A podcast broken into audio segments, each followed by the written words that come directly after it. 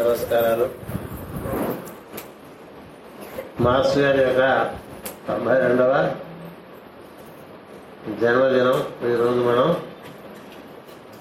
Master గారికి అత్యంత ప్రీతికరమైనటువంటి మాస్టర్ సివిడి ప్రార్థన, శ్రీ లక్ష్మీనారాయణ పూజ, విష్ణు సహస్రనామంతో నిర్వర్తించడం జరిగింది. సద్గురువు మనం ఎలా ప్రవర్తిస్తే సంతోషిస్తాడో అలా ప్రవర్తిస్తాం అనేటువంటి మన బాధ్యత. మాస్టర్ గారికి మాస్టర్ గారి ప్రార్థన ఎంత ముఖ్యం, అలాగే దేవతారాధన కూడా అంతే ముఖ్యం. అందుచేత మనకి అరుణులు చాలా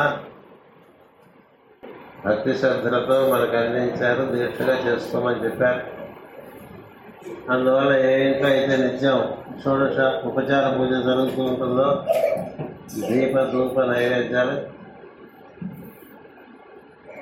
సామాన్యంగా అయినా సరే నిర్వర్తించుకుంటారో ఆ ఇంట్లో ఎలాంటి లోటు ఉండదు, వైభవం చాలా ఉంది. మాస్టర్ గారి ప్రార్థనతో పాటు దేవతారాధన చేసుకుంటే ఇంట్లో సుఖ సంపదలు చాలా వైభవపేతంగా ఉంటాయి.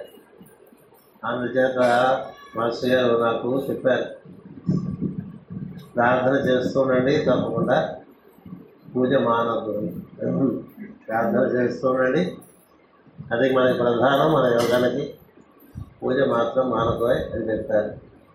వారు ఇక్కడ ప్రారంభం చేసి నలభై రోజుల పాటు ఒక్కొక్క పూజ చొప్పున లక్ష్మీనారాయణ పూజ, అలాగే రుద్రాభిషేకంతో పూజ, అలాగే రుద్ర సహస్రనామంతో పూజ, అలాగే అగ్నిహోత్రం అన్నీ నలభై నలభై నలభై రోజులు చేశారు. అందుచేతనే ఆ కార్యక్రమాలన్నీ యథాతథంగా నడిపించాలనే ఆకాంక్షతోనే గత ముప్పై మూడేళ్లుగా ఈ రాధమాధంలో ఈ కార్యక్రమాలు నిర్వర్తించుకుంటూ వస్తున్నాం. మధ్య మధ్యలో అప్పుడప్పుడు కొంచెం నీరసపడ్డ మొత్తం మీద అది చక్కగా స్థిరపడ్డది. అందుచేత ఈ పూజ మనకి సర్వత్వ అభివృద్ధికి పనికి వస్తుంది.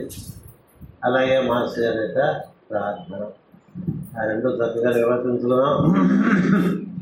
మాస్టర్ గారు నిజానికి ఈరోజు సాయంత్రం పుడతారు. తీసి ప్ర తేదీ ప్రకారం తేదీ ప్రకారం ఆయన ఆగస్టు పదకొండు పుట్టారు.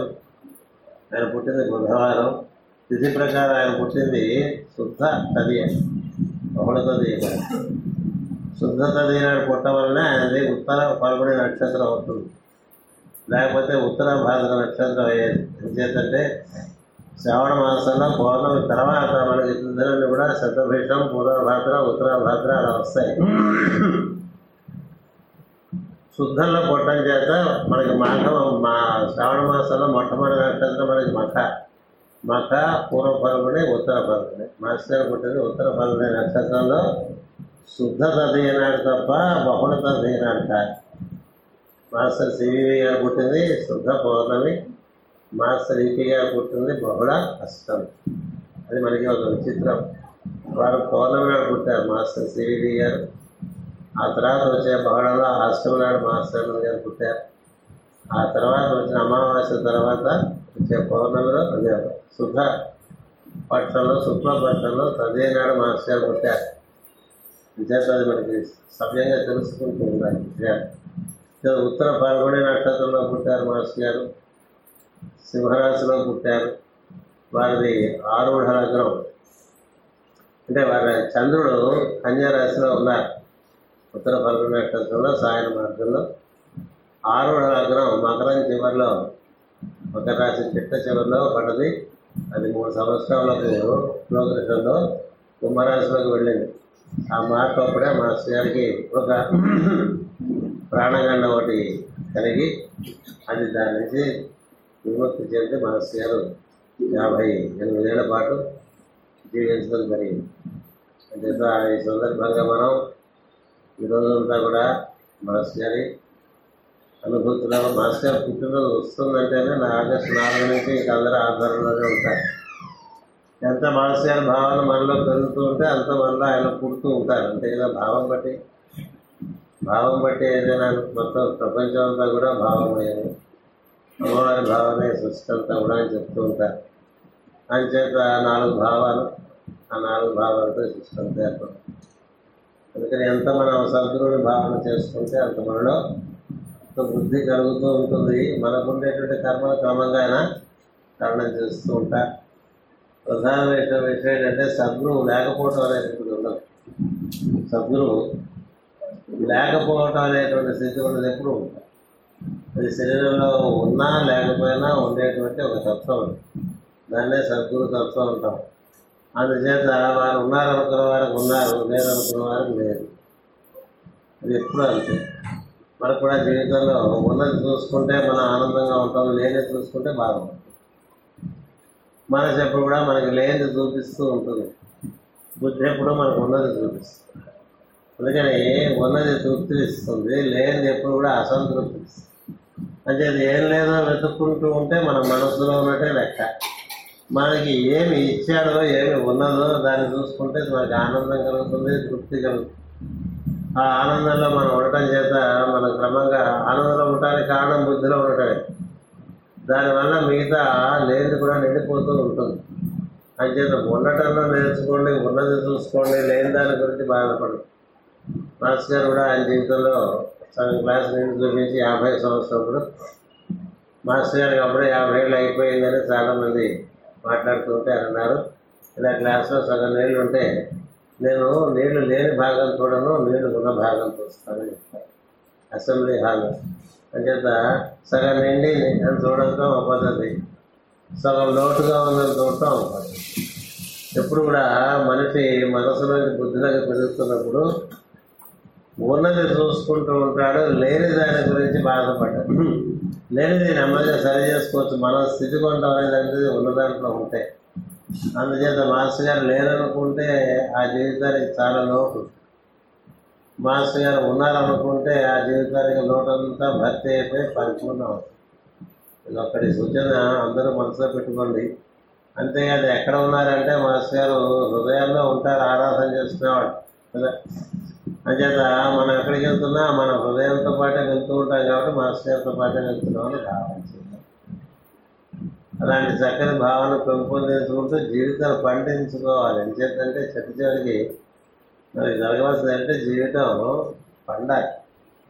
అది బాగా చక్కగా పండి చెట్టు నుంచి రాలిన పండలే గురువారక బంధన అన్నట్టుగా అది రాలిపోవాలి. రాలిపోయే లోపల మనం పరమపదం చేసుకునే చేసుకునే ప్రయత్నంలో సఫలీకృతం కావాలి. ఆశయాలు మాస్టర్ గారి మార్గానికి సంబంధించినవి మన ఇరవై నాలుగు ఆశయాలు చెప్పాను మీకు.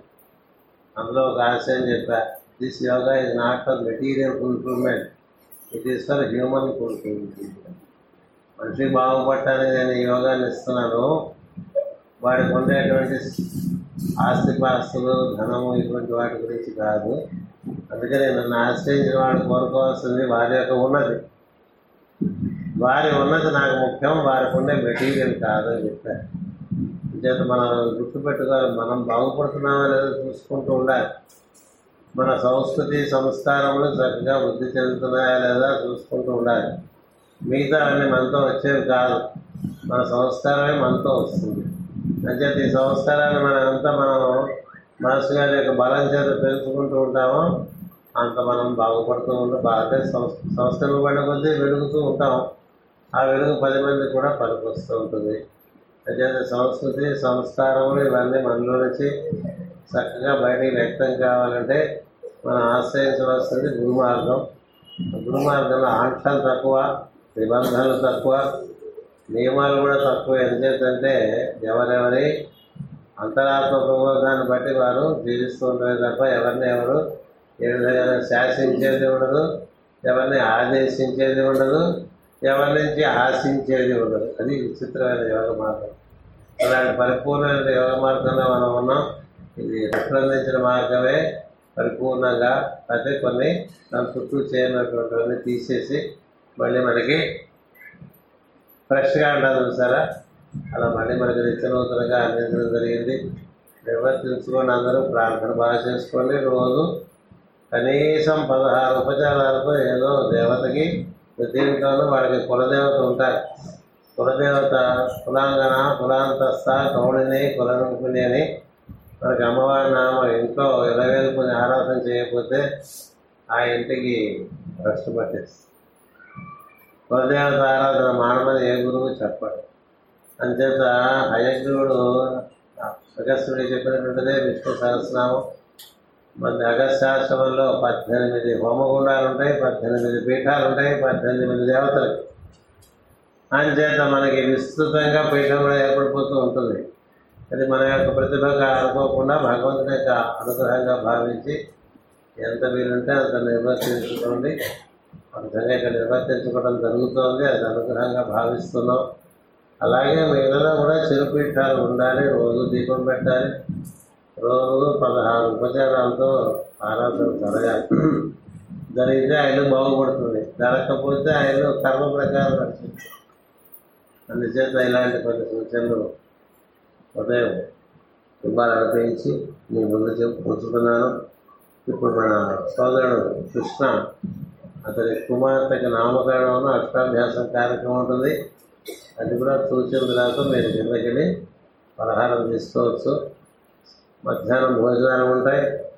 సాయంత్రం మళ్ళీ ప్రవచనాలు ఐదు మాస్యాలకు వచ్చిన ప్రవచనాలు మనకి మాస్యాలతో బాగా మెలిసి తిరిగిన కలిసి మెలిసి తిరిగిన వాళ్ళందరినీ మాట్లాడమని నేను కోరడం జరిగింది. కేఎస్ శాస్త్రి గారు మాట్లాడతారు, సోదరి పార్వతి మాట్లాడుతుంది, అటు పైన శివశంకర్ మాట్లాడతాడు, ఆ పైన సత్యబాబు మాట్లాడతాడు, అటు పైన నవనీత మాట్లాడతాడు, ఆ పైన నేను మాట్లాడతాను. అంతా కలిపి ఎనిమిదిన్నర లోపల అయిపోతుంది, మీకేం భయం లేదు. ఆ తర్వాత అందరికీ మళ్ళీ ఉపాహారంగా కొంత ఆహారం ఏర్పాటు చేయడం జరుగుతుంది. దాంతో ఈరోజు కార్యక్రమం అవుతుంది, కానీ మేడం బ్లాకెట్స్కి పుట్టినరోజు కార్యక్రమం రేపు పొద్దున చేయడానికి ఒక నిర్ణయం చేయడం జరిగింది. ఎందుకంటే మాస్ గారి కార్యక్రమంలో మాస్ గారి యొక్క జగన్మోహన్తో కానీ ఆయన మనకు అందించిన స్పర్శలు కానీ ఆయన గురించే మనం ఎక్కువ ప్రసంగించుకుంటాం. ఆయన సాన్నిధ్యం పొందడానికి ఎక్కువ మనసు ఉమ్మిళ్ళు అవుతూ ఉంటుంది. అందులో ప్రైవేట్స్కి ఇది కలిపేయడం న్యాయం కాదని, నిజానికి ప్రైవేట్స్కి మాతో పుట్టింది కూడా రేపే, పన్నెండవ తారీఖు తెల్లవారు తెల్లవారితే పన్నెండుగా ఆవిడ పుట్టారు, పదకొండు సాయంత్రం మాస్ గారు పుట్టారు. అంటే ఈ పదకొండు సాయంత్రం వరకు మాస్ గారి కార్యక్రమం చేసుకుని రేపు పొద్దున ఇక్కడ ప్రార్థన నిర్వర్తించి గోల్డెన్ స్టేజ్ చదువుకొని అటుపైన మేడం బ్లాకెట్స్కి గురించి నాలుగు మంచి విషయాలు మాట్లాడుకుని రేపు కూడా పొద్దున ప్రసాదం పెడతాం. అంతవరకు ఈ కార్యక్రమం సాగుతుంది. అది మనకి కరపత్రాల్లో లేకపోయినా జరిగేటువంటి కార్యక్రమం. ఇది ప్రతి సంవత్సరం ఇక్కడ నుంచి అలాగే జరుగుతుంది. ఏం చేద్దంటే పన్నెండవ తారీఖు ఆగస్టు తెల్లవారుజామున మేడం బ్లాకెట్స్కి పుట్టారు, బ్రాహ్మీ ముహూర్తంలో వాళ్ళు పుట్టారు, పదకొండు సాయంత్రం మా శ్రీకి గారు పుట్టారు. అందుకని మనం ఇద్దరికీ చక్కగా వారి స్మరణ మన ఎందుకు బాగా జరగాలంటే వాళ్ళకి మనం న్యాయం చేయడం అన్యాయం చేయడం లేదు. వాళ్ళకి న్యాయం చేయాలనుకోకూడదు, వాళ్ళకి మనం న్యాయం చేసిన వాటే చేయకపోయినాడు. ఎందుకంటే మాస్టర్ మార్గంలో గుడి తిన తెలిస్తే అంతం చేస్తారు. మేడం బ్లాకెట్స్ కంటే పంచభూతాల మీద ఆధిపత్యం కలిగిన మహాశిఖరాలు. ఈ గత శతాబ్దాల అలాంటి జన్మ ఎక్కడ మనకి భౌతిక దేహంలో కలిగింది లేదు. ఇప్పుడు లెక్కేసుకుంటే యేసుక్రీస్తు తర్వాత అట్లా పంచభూతాల మీద చక్కగా ఆధిపత్యం కలిగి అద్భుతమైన కార్యక్రమాలు భౌగోళికంగా చేసినటువంటి ఏకైక శుద్ధులు. అందుచేత ఆవిడకు ఉండే స్థానం, ఆవిడకి పరమ గురువుల ఆశ్రమంలో చాలా అత్యద్భుతమైన స్థానం. అందుచేత ఆమె పుట్టినరోజు రేపు పొద్దున మనం ప్రార్థన తర్వాత ప్రవచనంగా నిర్వర్తించుకొని స్మరణే మన చేత సాన్నిధ్యం ఇస్తారు కాబట్టి ఆ సాన్నిధ్యాన్ని పొంది రేపది ఉపాహారం తీసుకున్నాం.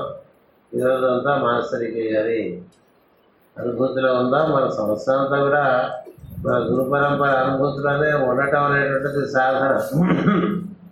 మనలో ఉండేటువంటి సద్గురు దత్తాత్రేయ స్వరూపంగా మనం ఎప్పుడు మన నిండా నిండి ఉండి మన అతనే నడిపిస్తున్నాడని, అతడి ఉనికే మన ఉనికి కావాలని, అతని ఎరుకే మన ఎరుకగా ఉండాలని, అతని సామర్థ్యమే మన సామర్థ్యంగా పనిచేయాలని, మనం ఆయన ఆయనలోకి ఎమిడిపోతూ ఉండాలని, ఆయన మన నుంచి వ్యక్తం అవుతుండాలని, అది మనం చేసేటువంటి ఒక నిత్య సాధన. అది అందులో భాగంగా ఈ రోజున కొంచెం మనకి ఎక్కువ మెరుగుగా ఆనందంగా నిర్వర్తించుకోవటం చాలా సహజం. ఎందుకంటే మనం వారి నుండి స్పష్టంగా పొందాం కాబట్టి అది మీరందరూ తప్పకుండా గుర్తించండి.